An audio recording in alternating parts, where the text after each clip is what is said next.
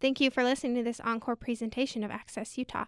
Unfortunately, we cannot take your calls right now, but you can still participate in this conversation by emailing us at upraccess at gmail.com. Welcome to Access Utah. I'm Tom Williams. In 2015, the number of visitors to Yellowstone exceeded 4 million for the first time. David Quammen, writing in the May 2016 edition of National Geographic magazine, the uh, the current edition of the magazine asks Can we hope to preserve in the midst of modern America any such remnant of our continent's primordial landscape, in any such sample of true wildness, a gloriously inhospitable place full of predators and prey, in which nature is still allowed to be red in tooth and claw?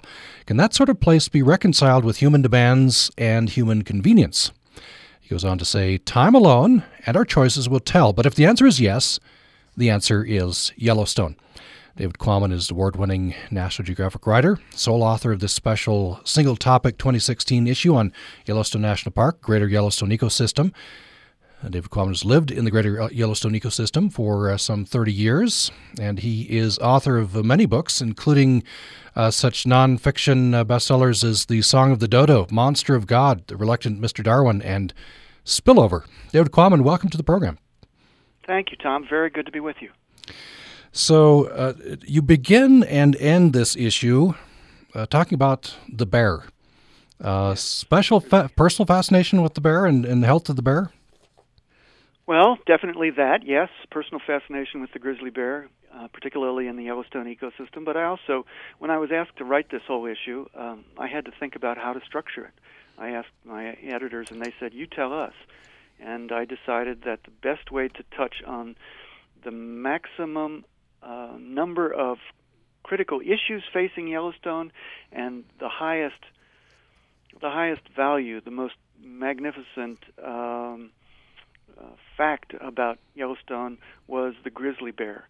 Um, viable population of grizzly bears in the heart of the American West. So I put the grizzly bear at the center of the uh, of the article, and uh, everything sort of radiates outward from there.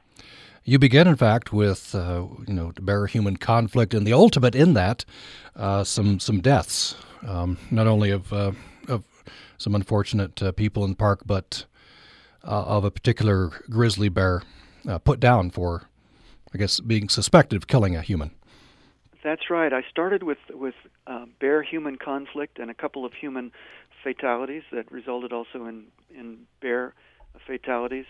Uh, because that is where most vividly push comes to shove in terms of our relationship with the wild, our relationship with nature, with Yellowstone. Uh, it's um, it's an infrequent occurrence. It doesn't happen often that a human is attacked, let alone killed by a, a grizzly bear, but it does occasionally happen. Usually, when a person makes a mistake, or and or a bear makes a mistake, with bad consequences for both. So, Last summer, for instance, there was a man named Lance Crosby uh, who was working in the park and went for a hike alone, not carrying bear spray, and was um, later found dead and fed upon by a female grizzly and her cubs. And because those cubs, or because that female had tasted human flesh and it seemed as though it may have been a predatory event, that bear was put down and the cubs were sent elsewhere. Um, and so uh, it was. Um, it was a starting point that reminds us that it's not easy to live um, with the wild, to say this place shall be wild, and yet it is a public park uh, for the benefit and enjoyment of the people. This whole issue is devoted to the question of how does that work? You say this is uh, very interesting, very impactful. Most of us, when we visit Yellowstone, see it as if through a plexiglass window gaze from our cars, the roadside bear, we stand and overlook above Great River, etc. We experience the park as a diorama. Right. Yes, it seems that way because um, you know more than four million people visit Yellowstone Park um, in a year. That was the past that number last year, and um, probably the large majority of those people don't get far from their cars, and that's okay. But it tends to support this illusion that Yellowstone, as I say, is a diorama. That there's some sort of a some sort of a, um, a plexiglass wall between us and it. But in fact, as I go on to say, um, there is no plexiglass window, and the diorama is real. If you walk 100 yards, 200 yards from a road in Yellowstone, then you are in a very wild place with grizzly bears and bison and mountain lions and wolves, and uh, and that's thrilling, and that's uh, a great privilege. But you need to take responsibility. You need to know what's going on. You need to be prepared. You also point out that if you were in a national park in, in Africa, you would not be allowed to leave the car. That's right. The great game parks, for instance, of East Africa and South Africa, places like Serengeti National Park and Masai Mara in in Kenya, um, you ride around and you see the lions and the leopards and the elephants uh, and the uh, and the hippos from a safari van or a Land Rover. You are not invited nor allowed to get out and walk around, let alone go backpacking in the in the backcountry of those places. Uh, but in in America, we do things differently, and we've decided that people shall continue to have that opportunity, and it's a wonderful opportunity. Um, I know from experience that it's um, that it's thrilling and and a bit scary um, to um, to be in the backcountry of Yellowstone, to sleep back there, to to backpack through those areas um, in the presence of grizzlies. Uh, but you need to be responsible. You need to t- take responsibility for the danger in which you are putting yourself and um, the animals. I'd like to go back to uh, uh to the beginnings of the uh, of, of the park. It's, this is America's oldest uh, park, right? So. The, the events leading up to the factors leading up to March 1st, 1872, when President Grant signs the uh, signs the the act Tell me a little bit about that. There, there were some expeditions that went out in the, the late 1860s, early 1870s. That's right. Yeah, this was a place that was not early settled by um, European Americans arriving in the West. It was mostly left alone because it's very high and very cold in the winter. It's the Yellowstone Plateau is up around eight or nine thousand feet, and that's because there's a great volcano underneath pushing it up native peoples, the uh, the Bannock, the Shoshone, the Sheep Eater, and others, had used the place um, in their uh, in their nomadic lifestyles over the centuries, over the millennia, uh, but had not settled there. It was not their inclination to settle permanently in one place.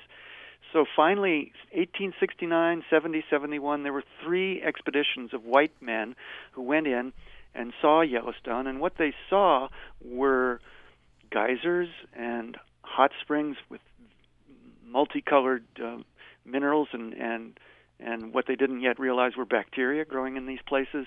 Great canyons like the canyon of the Yellowstone River, great waterfalls, and so in 1872, when the Yellowstone Park um, bill passed Congress and was signed by General Grant, uh, we were creating a national park for the sake of spe- scenic splendors and not as a wildlife refuge. And part of the the counterintuitive and very interesting history of Yellowstone is the way our idea of Yellowstone has evolved over the decades, over the 144 years since Yellowstone Park was created. Our idea, I say somewhere that that this was from the beginning a big idea, but it's gotten bigger, and it was a good idea that has gotten much better. As Yellowstone became more than a place for scenic spectacle, and Yellowstone Park was eventually appreciated to be part of the greater Yellowstone ecosystem.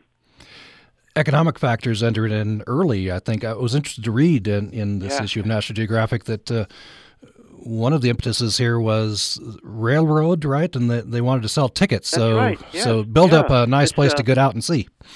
Right. It's easy to romanticize this this event, but the reality was that one of the driving forces was that the Northern Pacific Railroad wanted scenic splendor in the West so that as they built their rail line across the West, they could make some money selling tickets for tour- to tourists who wanted to come out and see this place, selling uh, railway tickets and also selling hotel rooms to, to visitors coming.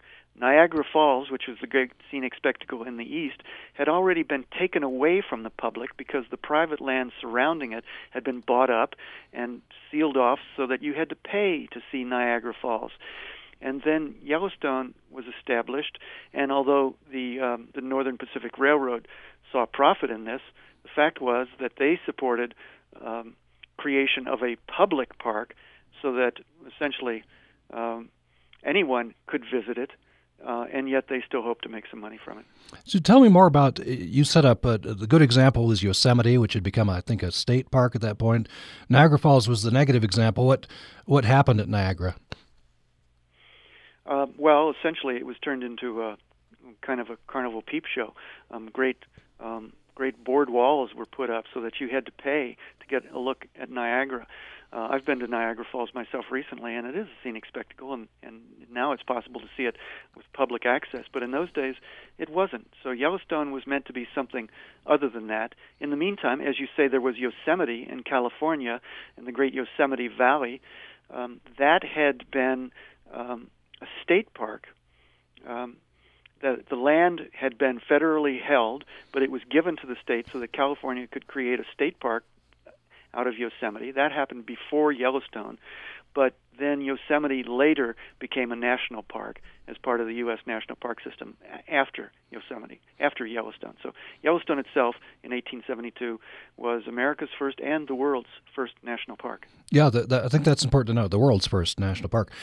Uh, and in the Enabling Act, the, this you know famous sentence: "This park should be a public park or pleasing ground for the benefit and enjoyment of the people." That that's fairly vague, and there's been debates over what that means ever since, right?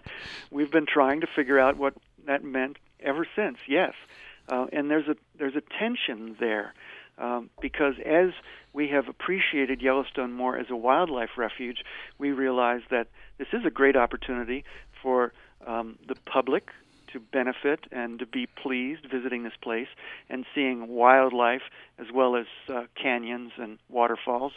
And yet, um, it's it's a little bit tricky to figure out how you manage a place for dangerous wild animals in abundance and you let people come and visit them. So there's always been that that tension. I call it in this piece the paradox of the cultivated wild.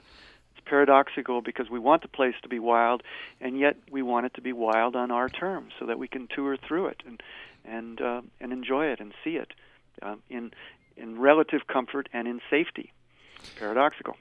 Yeah, yeah. This here's a quote. Um, this is David Quammen in in the latest edition, the May edition of National Geographic. It's more than just a park. It's a place where more than 140 years ago, people began to negotiate a peace treaty with the wild. That negotiation continues today with growing urgency at Yellowstone and all over the the, the planet. How has that idea of wild changed? Well, as I said, um, uh, it wasn't originally envisioned, envisaged as a uh, nature reserve, as a place to protect wildlife. It was for scenic spectacle. But then in the 1920s, ideas started to change. There was a very important and very wonderful superintendent of Yellowstone, that's the boss of Yellowstone Park, named Horace Albright, who ran the park from 1919 to 1929. Horace Albright was a young fellow from California who had been second in command to Stephen Mather, the first director of the National Park Service. National Park Service was founded in 1916, long after the first parks had been founded, but we needed a professional organization to run those parks. So Mather, with help from Albright, set up the National Park Service. Albright became um, first super or became superintendent in 1919, and Albright had this idea that um, for the public to appreciate their national parks, notably Yellowstone, wildlife um, spectacle would have to attract them. And for wildlife to be a spectacle, it needed to be abundant and tame. So Horace Albright set up, set out to, to make the wildlife of, of Yellowstone abundant and tame. And yet it wasn't all wildlife. There was a sense of good animals versus bad animals. The good animals were the ones that were gentle and that people liked and, and enjoyed watching, like elk and deer and bison. Not that bison are gentle, but they're they're not predators. And the bad animals were any animals that tended to reduce the population of the good animals by eating them. So wolves were bad, mountain lions were bad, coyotes were bad. Uh, bears were in sort of an in-between zone because they're omnivores. They eat meat, but they eat a lot of other things too. And so Albright led the trend of feeding bears, including grizzly bears, on handouts from cars, from picnic tables, from the great dumps near the Yellowstone hotels. So for 40 or 50 years, the grizzlies of Yellowstone got used to eating handouts from humans and human garbage, and uh, and then more ecological ideas began to come in, and that that sort of turns the page to a new chapter of of how we understand the wild in Yellowstone. It's, uh, it, I think it is the predators that capture our imagination, doesn't it, and stir the most controversy. Absolutely, they stir the most controversy, and I think you're right that they capture our imaginations. Uh, bears, mountain lions, wolves, as I said, um, uh, and um, and they are problematic, um, or um, the relationship between us and them is problematic. It's problematic for them as much as it is for us. Um, and yet, people still put at the top of their wish list when they come to Yellowstone the possibility of seeing a grizzly bear. That's number one.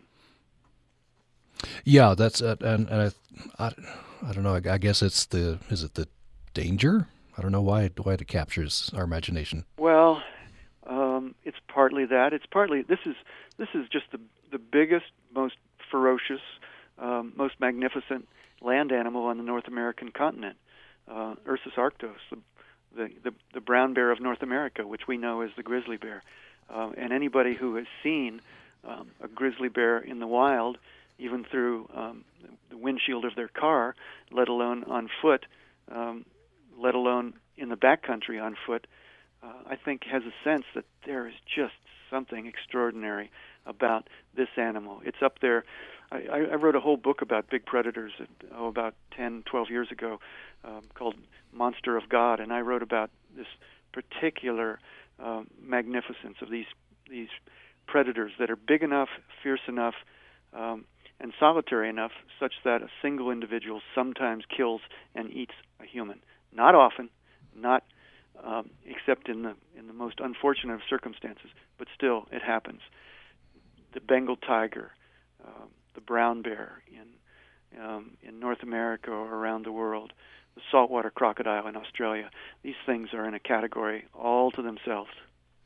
By the way, I, I kind of wondered. This is parenthetical um, if I'm going to Yellowstone and I'm going to get 200 yards off the off the beaten path, unlike a lot of people who, you know, kind of view view things through that plexiglass, uh, am I okay with bear spray? Is that is that going to be enough? Am I all right? Well, you should take you should start with bear spray. You should take a few precautions. Um, it's better if there are three or four of you than if you're alone. It's better if you're making noise than if you're moving quietly through, say, through through brush.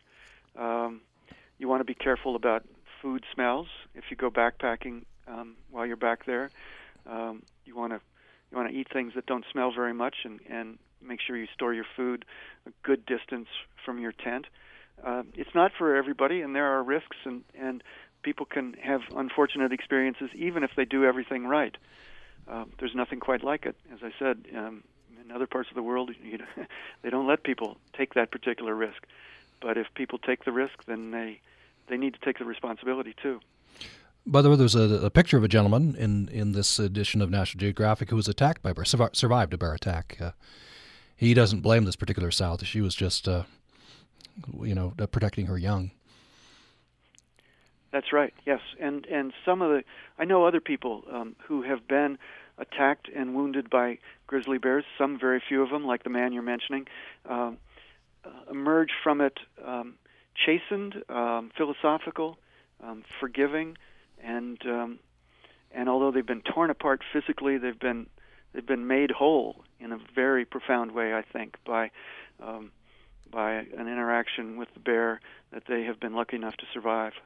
If you just joined us, we are talking with David Quammen. He is an award winning writer. He is a frequent contributor to National Geographic, the sole author of a the special single topic May 2016 issue. It's on the Yellowstone National Park and Greater Yellowstone ecosystem. David Quammen has lived in the Greater Yellowstone ecosystem for some 30 years. Um, and uh, very interesting issue. We're talking about this on the program today. Let's take a, a quick we take a quick break. Um, and before we go, uh, I want to uh, give you a bit of that experience. I made a brief reference to it uh, just a moment ago. Uh, rancher Nick Patrick uh, shares the story of the grizzly attack he survived near his Cody, Wyoming home. You can find uh, this at natgeo.com slash Yellowstone. Let's hear a bit of Nick Patrick's experience here. Well, June 20th, I heard my dog in a terrible fight, just literally screaming. And without thinking, I rushed around the corner. 25 yards away was a sow with two little cubs. Within two and a half seconds, she was on me. I swung at her with a shovel and hit her, but it didn't dissuade her and she reached up and, and basically removed the, the center of my face. Then we went down on the ground, and she grabbed my left knee and drugged me about 20 feet. She just uh, worked me over for, it seemed like long enough, but it was probably like 20 or 30 seconds. And then she took off.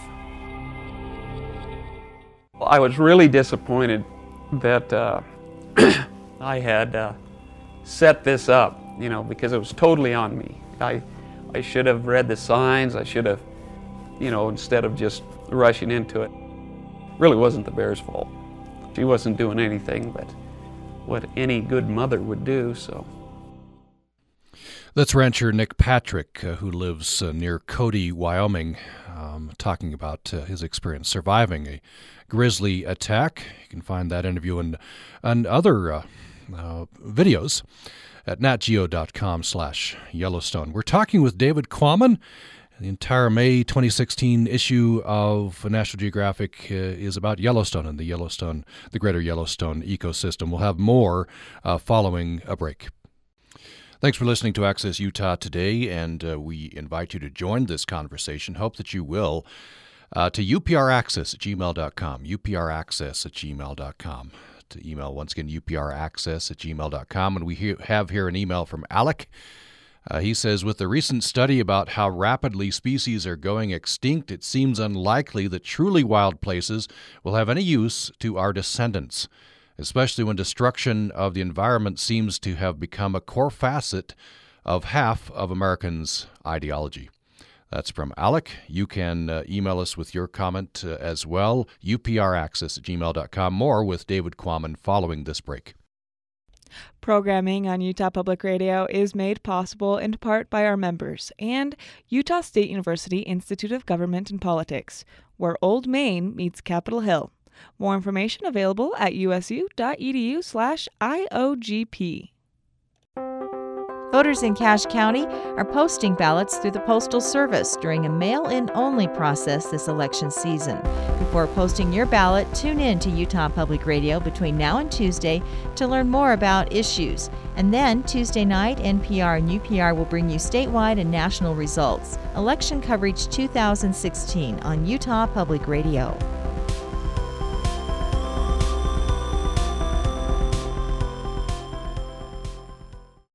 Thank you for listening to this encore presentation of Access Utah.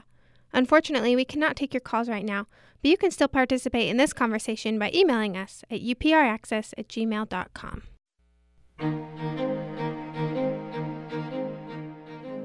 We're back with uh, David Quammen. Um, he uh, writes about Yellowstone National Park. It's the, the world's first national park. And uh, all through this year, National Geographic is uh, taking a look at the national parks uh, on the centennial, of course, the park system.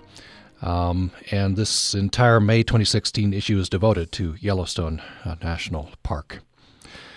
I want to talk a bit about, uh, a bit, David Quammen, about the, I guess, I think it's increasing, you might call it tensions, potential interactions, and, and, and how humans and, and the wildlife in Yellowstone are impacting each other. Uh, human population keeps growing. Um, the, you know, the buildup of uh, towns around the periphery of the Yellowstone, greater Yellowstone ecosystem. In this issue, there is a, there's a picture of a, a bear uh, captured on a on a you know a camera uh, trap next to a house. There's a picture of uh, bison crossing a bridge on Highway 89 in Gardiner, Montana. Um, and then a, a, a photo of a hunter from Australia who's just outside the park boundary. He's uh, he is uh, hunting elk. Um, this illustrates the, the fact that uh, these are arbitrary boundaries, aren't they? The national park. Absolutely, yes. We drew a rectangle around two million acres of land back in 1872, and we called that Yellowstone Park.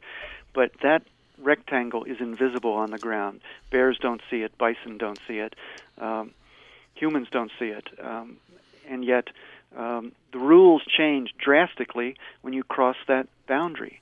Um, the, the rules of hunting, the rules of what wildlife are allowed where, and uh, and because wildlife don't respect uh, human rules or human boundaries, there are these complications.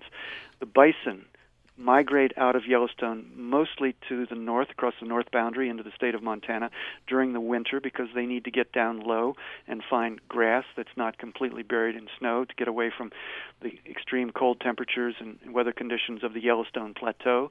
They need to come down lower. Likewise, the elk migrate down out of the park onto uh, onto public and private lands for their winter range. Uh, bears cross over the boundaries. Wolves cross over the boundaries.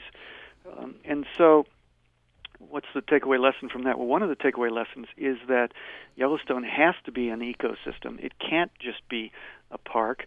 Um, and in order to have the wonders that we see in Yellowstone during the summer, the grizzly bears and the elk and the bison and the other wildlife, there has to be places where they can go in the winter. That means, in many cases, crossing boundaries, and in some cases, onto private land big cattle ranches in particular.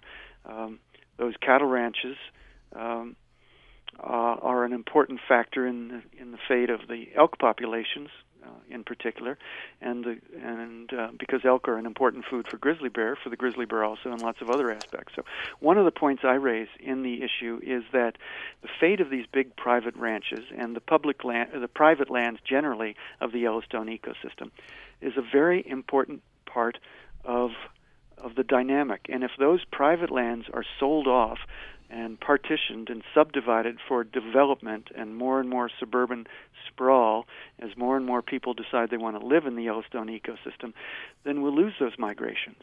And if we lose those migrations, we'll lose a lot of the lifeblood of not just the Yellowstone ecosystem, but Yellowstone Park also. So there is this essential interconnectedness that we need to be aware of. As we set public policy and as we deal with private landowners. Some of these migrations are incredible. Uh, I think the the elk migration, uh, it's it's like the Serengeti. Really? Yes, and there are there are nine different elk populations. There's a wonderful young ecologist named Arthur Middleton who's been um, collating um, data from earlier researchers and gathering data of his own on the elk migrations. Um, I spent uh, eight days with him and a photographer in the Yellowstone backcountry, uh, just outside the southeast corner of the park, a very remote area known as the Thoroughfare, uh, named after Thoroughfare Creek there, headwaters of the Yellowstone River. And Arthur was uh, was gathering data on the migrations of the Cody herd in particular, the herd that comes from the Greybull River basin over one range of mountains over a high mountain pass, across the Shoshone South Fork of the Shoshone River, over another high pass, the Absaroka Mountains, and finally into the thoroughfare um, area. It does this twice a year, coming and going, travels more than 100 miles, thousands of elk going over mountain passes up 8,000 feet, places where the rock itself is worn down into a groove five feet deep by the passing of elk hooves over the centuries. And um, Arthur and his uh, his photographic partner Joe Riis have, have, documented that. There's some amazing photographs from Joe Riis of, of the elk migration in this issue. As you say, this uh, this uh, we talk here about the, this idea of the greater Yellowstone ecosystem. It's something that there some push back against, uh, but but an idea that you know a lot of people are seeking to uh, to protect. It's a large swath of land. It is absolutely Yellowstone park itself is about 2.1 million acres, 2.2 maybe now, um, and the greater Yellowstone ecosystem is 10 times that size, about 22 million acres. Uh, and that includes not just Yellowstone Park and Grand Teton National Park, but portions of five national forests, some Bureau of Land Management land, two wildlife refuges, a portion of the Wind River Indian Reservation, some state land, and also, as I've been saying, private lands. This it's a it's all a great amoeba, um, uh, constituting, as I said, about 22 million acres there in the uh, in the northwestern corner of Wyoming and spilling over into Montana and Idaho. Um, and uh, the tricky part about it is that people ask who's in charge of the greater Yellowstone ecosystem, and the answer, as I say in the piece, is everybody and nobody. There are various federal jurisdictions, there are private landowners, uh, uh, and there are other interested parties, and it's very important for management decisions to be made um, cooperatively, syncretically, uh, uh, coherently, so that the, the ecosystem is managed as an ecosystem. That's one of the biggest challenges facing Yellowstone right now. Uh, that's problematic, isn't it? Because there's so many constituencies. Uh, I don't it, know how yeah, it can be managed coherently. Right. There's there's turf jealousy. There's turf warfare. There's different um, interests on the part of the public. Some people, for instance, hate wolves. Other people love wolves. Some people, surprisingly enough, hate elk. They feel there are too many elk. Why? Because the elk come down and graze on their lands during the winter and take grass away from their cows. And a lot of other people love elk, those people who love simply to watch magnificent wildlife, and also the hunting community, hunting communities such as the one in Cody, Wyoming, um, where where elk are um, a great economic driver of a large um, hunting economy based out of Park County, Wyoming, and, and Cody, Wyoming. Um, so th- that's just that's just two examples of um, of the the the, the polarizing um, uh, elements and issues in the ecosystem that um, that have been fought out bitterly for years and decades, and that really need to be approached, I think, in in a new way with uh, with collaborative and interactive decision making. Easier said than done, of course. Yeah, easier said than done. Um, if you just joined us, we're talking with David Quammen, award winning writer, a frequent contributor to National Geographic magazine, and he's the sole writer in, uh, sole author in this uh, new edition of National Geographic. It's devoted uh, solely to the world's first national park, Yellowstone. By the way, just to illustrate uh, the, the, the, scope of, of the greater Yellowstone uh, ecosystem, this amoeba, this immense amoeba, uh, to, to put this in context for people who don't know, so fairly close to our studios here in Logan, Montpelier, Idaho, is just outside, uh, you know, the, what we'd consider the greater uh, Yellowstone ecosystem. Soda Springs, Idaho, Idaho Falls. Uh, so it, it, it is immense in in scope. Um, I want to uh, quote a, a, gentleman, a rancher, just to sort of illustrate the, the conflicts here. Um, this is in this issue of National Geographic. Photo of, of him. It's uh, uh, gentleman standing in his ranch. He says, My great uh, Bill Hop, or Bill Hoppe, I'm not sure how you pronounce his name. He says, My great grandfather was the first white man born in Montana Territory. We've always lived in this area, even before there was national park. We love this area. We love the park. It's really when they started calling it an ecosystem that all the problems began. People from all over the world having an opinion on how this area should be managed and how we should be ranching, hunting, and living our lives. People that never once had a grizzly at their front door when their wife walks out to go to work in the morning. That's right, and um, and there's a lot of legitimacy. Bill Hoppe is a very um, controversial character, I should say. Um, uh, he's a, a bit of a polarizing figure himself. Um, he's a tough, curmudgeonly Montana rancher, um, uh, but there was um, great resistance at the beginning of the idea of the greater Yellowstone ecosystem. The idea began in the, the early 1980s when it started dawning on people that um, that Yellowstone Park needed more than just the land within Yellowstone Park to sustain its wildlife. Um, and some of the people from the federal agencies resisted even the terminology Greater Yellowstone Ecosystem. Um, they preferred to say, well, Greater Yellowstone Area, suggesting that uh, they didn't want to um, acknowledge the interconnectedness of all these processes and wildlife populations.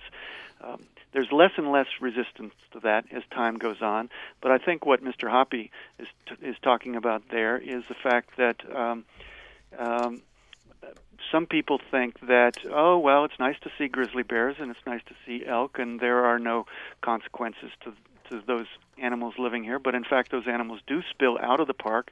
They spill onto private lands, and um, I've written about this problem in that earlier book that I mentioned, Monster of God.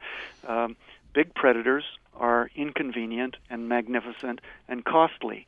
And it's the people who live at great distances who enjoy um, much of the benefit from knowing, for instance, that grizzly bears exist, that tigers exist, and the people who live close up on the landscape who pay most of the costs, uh, suffer most of the inconvenience. How do you adjudicate that? Well, it's not easy, but it it must include the fact, uh, the recognition of the fact that people all over America do have a legitimate interest in Yellowstone National Park. Who does it belong to? It belongs to every every citizen of this country, and in some ways it belongs to the world, but it certainly, literally, belongs to every citizen of this country. I spoke with one um, uh, very uh, crusty, hard-nosed, um, realistic uh, Wyoming uh, hunting guide that I spent time in the backcountry with, and I asked him at a certain point, "Well, who who owns this this big plot of land um, that you care about so much?" And he said, "Well, we do. Who's we? The American public." I asked him, "Does that mean that the wolf hugger in New Jersey owns it as much as the hunting outfitter in Cody, Wyoming?" And he said, "Absolutely." And that's something that uh, that Mr. Hoppe needs to remember too. Mm-hmm. You say uh, in in this issue of National Geographic that uh, this interconnectedness is not only part of the ecology, but it's part of the resource politics. And I wonder what you think the the winning argument is for those who want to preserve the greater Yellowstone ecosystem. Well, it's such an extraordinary thing that we have. Um, this 22 million acres of wild and mostly wild landscape um, containing grizzly bears and wolves, and the full complement of predator species and their prey, and so many other species, all in this ecosystem at the heart of the American West, surrounded on all sides by um, by modern America.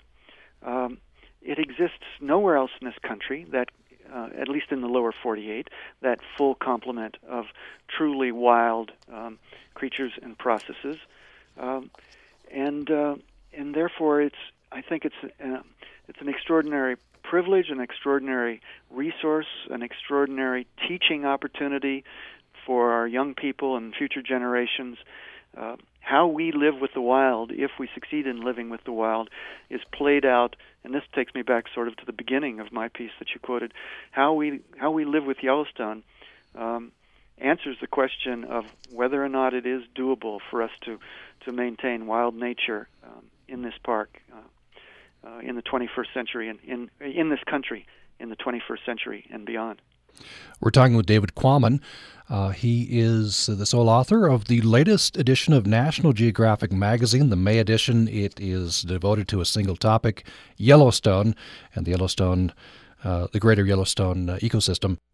We're going to take a break, uh, and uh, going to break, we are uh, going to hear um, a bit of audio from another video found at natgeo.com slash Yellowstone. This is titled Bathe with the Bears, uh, a rare glimpse caught by hidden cameras of grizzlies and black bears cooling off in a remote Yellowstone pool. Let's hear a bit of this.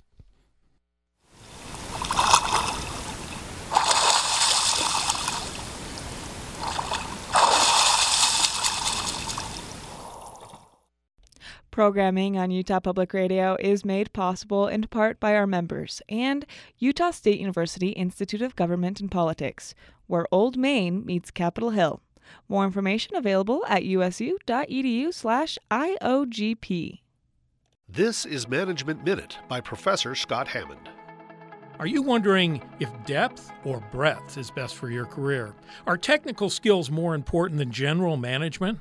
Well, the answer is yes. 40 years of career research on knowledge workers shows that the vast majority of successful careers begin with solid technical skills. But eventually, if you want to be valued, you will need to let go of what made you successful and go broad. Going broad at the right time after a technical foundation is the formula for most successful careers.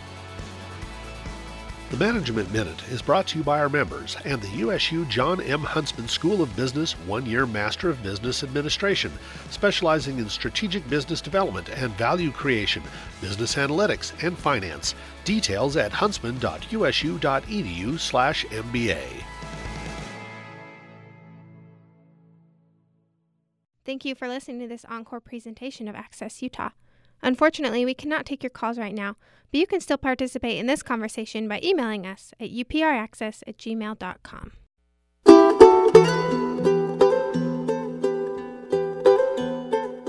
Back with David Quammen, our final segment here. David Quammen is award winning author of uh, several books, um, including uh, David Quammen. I, I hadn't read your full biography previously. I suppose you you're a, you're a Cincinnati kid, and then you came out west. That's right. Yep, yep. I, I grew up in Cincinnati, came to Montana in 1973 after graduate school, and I've been here since then. Uh, Yale and Oxford, so where you went to school, and um, started started out, I guess, uh, a spy novel. Well, I started out as a novelist. I wrote Uh-huh. a couple of spy novels, but I started out, yeah, as uh, you, um, you've been probing into my deep history, I, Tom. I have. and I have. appreciate it. Uh, yeah, I came out as a young novelist in 1973, and then I gradually turned into a nonfiction writer with a with a specialty in um, in the life sciences. Now, what uh, what took you west? Well, you mentioned Yale and Oxford. I, after those experiences, getting a very good education, I wanted to get as far away as I could from ivy-covered walls. Aha. Uh, so I came to Montana and said, "Okay, now I'm going to be a starving young writer." And I, I, I, although I had published one book, I still couldn't make a living. So I paid my dues the way young writers do, tending bar, waiting tables, working as a fishing guide, and and then gradually. Uh, Figuring out how to make a living as a as a magazine journalist and uh, an author of nonfiction books. And uh, the, those uh, books include uh, some uh, some some very good books: uh, "Monster of God," which we've made reference to several times; "Song of the Dodo," "The Reluctant Mr. Darwin," "Spillover," and David Quammen is uh, author of the articles in this National Geographic on Yellowstone. Yeah, the spillover book was um, it was interesting because some of that was going on while I was doing this National Geographic piece. Spillover is about emerging diseases that come from animals, including such as Ebola. And I was in the midst of researching this Yellowstone special project for National Geographic, and then the the, the horrible Ebola outbreak of West Africa occurred, and um, and I, I I was called on to be one of the talking heads, people who had written about Ebola and knew something about it, and I was so I was on TV and on the radio, and there were some days when I would spend two thirds of the day in Yellowstone listening to people talk about grizzly bear diets, and then I would come streaking back to Bozeman to go into a solitary TV studio and answer questions from uh, Anderson Cooper about Ebola on the on his evening program. wow, that's A little bizarre. Yeah, that's- bizarre. Uh, I'd like to get uh, back to Yellowstone and, and the appeal. I think the appeal of wild, and we've talked about how the idea of wild and how we want to experience wild has changed over time. Here's a quote. You quote Doug Smith, Yellowstone wolf biologist. He says, "This is what our world is trying to do away with. Right, right here, that look. We want to keep that look. That's what Yellowstone Park is all about. I think he's talking about a wolf. He was talking about a wolf. We were standing on the backside of Sepulchre Mountain in Yellowstone in the middle of, um, uh, I think it was December a couple years ago, and we had just um, traveled in by helicopter, and these wolves had been tranquilized, uh, tranquilized, darted after having been netted, and they were being processed, their health checked, their uh, their weight checked, some DNA taken, and radio collars put on them, and um, and he lifted up the head of one of them and, and he spoke those words to me. That's wild. That's what this place is all about. Uh, and uh, and my my fingers were just uh, functional enough in the cold to scribble that quotation down. Yeah. What is it about that look? Because I think he's not the only one who would who would say that. Well, um, wolves have amazing, beautiful eyes. They're sort of um, coppery brown uh, eyes that are that are lit with flecks of yellow, and uh, and and they're just really gorgeous animals, especially close up. He also said, "Here, look at these teeth. Look at these carnassials. Forget about the great big." Um, uh, um, incisors on the canine teeth in the front. He was showing me the teeth on the sides that they use for cutting meat, slicing meat. And he said that's what it's all about. If you have a meat eater like the wolf, those carnassial teeth are how they make their living. Uh, he said you you you scarcely should dare to put your fingers in there, uh, even when they're tranquilized. Although that was precisely what he was doing himself with his fingers as he showed me this wolf. Um, I wonder if you tell me just a little bit about your uh, your flight. You you went up with a uh, uh, a scientist, Roger Stradley. Um, Yes, early on, early on in the research, I got an, a, a literal overview of Yellowstone. Um, Doug Smith, the wolf biologist, had recommended that I seek this guy out. He's a great bush pilot based out of an airport in Belgrade, Montana, and uh, he flies an old uh, 1956 Piper Super Cub, um, and it's a it's a, a plane with a long wing and a relatively small engine that that flies low and slowly, perfect for observing wildlife. So the biologists tend to fly with Roger Stradley, and and I did a, uh, a four-hour overflight of the park with Roger. Um, he's he was 76 at the time, and he'd been flying for 62 years in the mountains. And he pointed out to me um, different parts of the park as we went over them. He said, "Look at that bear down there. Uh, that bear is probably eating uh, morel mushrooms. That's a great area for mushrooms because of the fires. Um, over here, we're in the Lamar Valley. You see that wolf? There, there's a den under that tree." Uh, eventually, we flew up the west side of the park, and on the top of a mountain, we looked down and we saw another great grizzly bear um, alone in a meadowy place at about 8,000 feet overlooking the Gallatin River, eating yellow flowers. Um, we circled twice to confirm what we thought we had seen, and yes, it was it was not digging for ants or grubs. It was not digging for roots. It was eating the yellow flowers of balsam root. So that was the last image from that flight. It was a an, uh, a huge grizzly bear on the top of a mountain overlooking the Gallatin River, all alone, eating flowers. But a, a true omnivore. Yeah. Absolutely, a true omnivore, yeah. Uh, Yellowstone, especially the greater Yellowstone ecosystem, uh, uh just a tremendous place. So, uh, one of the facts you bring out in this issue, the thoroughfare, which you uh, made reference to earlier, the most remote place in the lower 48, Yellowstone River, right. I think the longest yep. river in the lower 48. Uh, Yellowstone is the longest undammed river in the in the lower 48, um, and the thorough, Thoroughfare Creek is, is one of the headwaters. And you go up there. This is outside the southeastern corner of Yellowstone Park. It's in the Bridger Teton Wilderness area. I went in there with Arthur Middleton and the photographer Joe Riis and and that um, hunting guide I mentioned, whose name is Wes Livingston. The four of us spent about eight days together in the thoroughfare um, on horseback as as Arthur and Joe tracked uh, the elk migration. And uh, and I also flew over that area with with Roger Stradley. It felt like riding a great kite as we flew up the Upper Yellowstone and Thoroughfare Creek, low uh, and slowly. Um, and then I got back. I got a chance to get back in there on horseback with these three other fellows, and um, it was a great privilege, um, and helped me understand how water and grass are the first drivers of the entire interactive Yellowstone ecosystem the water feeds the grass, the grass feed the elk, the elk feed the grizzlies, and so on it goes. And uh, this area is one of the last relatively unspoiled temperate ecosystems on Earth. Uh, you're right. So it offers a unique opportunity for scientists to, to study all sorts of things. That is true. And there's a lot of important science going on in Yellowstone, both geological science, scientists like Bob Smith of the University of Utah studying um, the Yellowstone hot pot or the Yellowstone hotspot for the last um, 60 years uh, in the amazing dynamics of, of the Yellowstone uh, volcano. And scientists like Doug Smith and bear biologist Kerry Gunther and Arthur Middleton studying the various species and uh, and the processes that interconnect the species, processes like migration, predation, competition, parasitism, all of those things that make an ecosystem what it is. Just come down to the uh, last several minutes of the, of the, conversation here. By the way, we're talking with uh, David Quammen, and he writes in the latest edition of National Geographic, the May edition. It's all on Yellowstone. Um, so here's a quote from Ray Rasker of Headwaters Economics.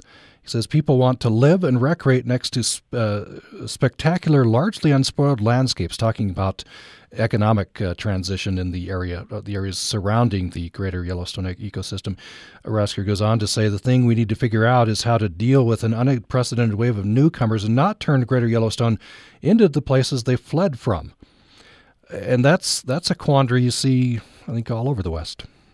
That's right. And Ray Rasker and his organization, Headwaters Economics, um, have been enormously valuable in in tracking these trends and getting numbers and getting metrics on the changes that are coming. I don't I can't quote to you from memory how the population, the human population of the greater Yellowstone uh, ecosystem has grown over the last 30 years, but the growth has been prodigious. Not just in people coming to visit Yellowstone Park during the summer, but people coming to the greater Yellowstone ecosystem to live And the danger, as Ray says, is that they will they will love the place to death and they will transform it into something that looks no longer like the western wild, but a little bit more like the places they've come from. Um, we all come from somewhere. I told you already that I was a, an immigrant to Montana back in '73, uh, so I don't think anybody should be righteous about that, whether they were born here or not. Um, but we should be aware that we can't all own a piece of the wild if we want it to be wild. Uh, I I have always uh, honored the um, uh, the slogan, if you love the landscape, live in town. Not everybody can buy 250 or 300 acres of wild landscape in the Yellowstone ecosystem, put up a cabin, uh, and uh, cut a road, um, and still expect to have uh, wild Yellowstone around them. That's that's what's changing this place as as much as any other single factor. David Quammen is award winning National Geographic writer, author of uh, several books. He's the sole author of a special single topic May 2016 issue uh, of National Geographic on Yellowstone National Park and the greater Yellowstone ecosystem. David Quammen, a pleasure. Thank you so much. Tom, I really enjoyed talking with you. Thanks so much for your interest. Thank you. Thanks to David Quammen. Thanks uh, to you for listening uh, today. Programming on Utah Public Radio is made possible in part by our members and Utah State University Institute of Government and Politics, where Old Main meets Capitol Hill. More information available at usu.edu/iogp.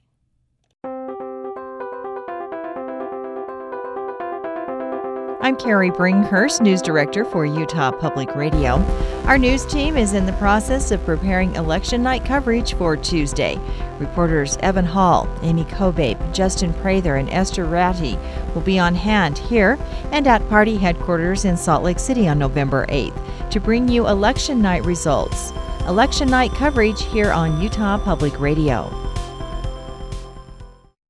Do you ever have those little voices in your head? That little guy whispering, I don't know if you can do this. Is what they say about us true? They don't think you can do it. Whose voices are they? That's not me. That's not myself. Do they hurt us or help us? They're kind of guiding voices. He would remind her to do more positive things. Can they save our lives? Porky, are you there? Dad said, I can hear, I can hear, I can hear. Inner Voices on the next Radio Lab. Join us Tuesday morning at 10 on Utah Public Radio. I'm Robin Young. Think this year was rough? The election of 1884 was really nasty, but poet Walt Whitman celebrated the power of Election Day. The heart of it not in the chosen, the act itself the main, the quadrennial choosing. We'll speak with Robert Pinsky about Whitman's Election Day, November 1884. Next time, here and now. Join us this morning at 11 on Utah Public Radio.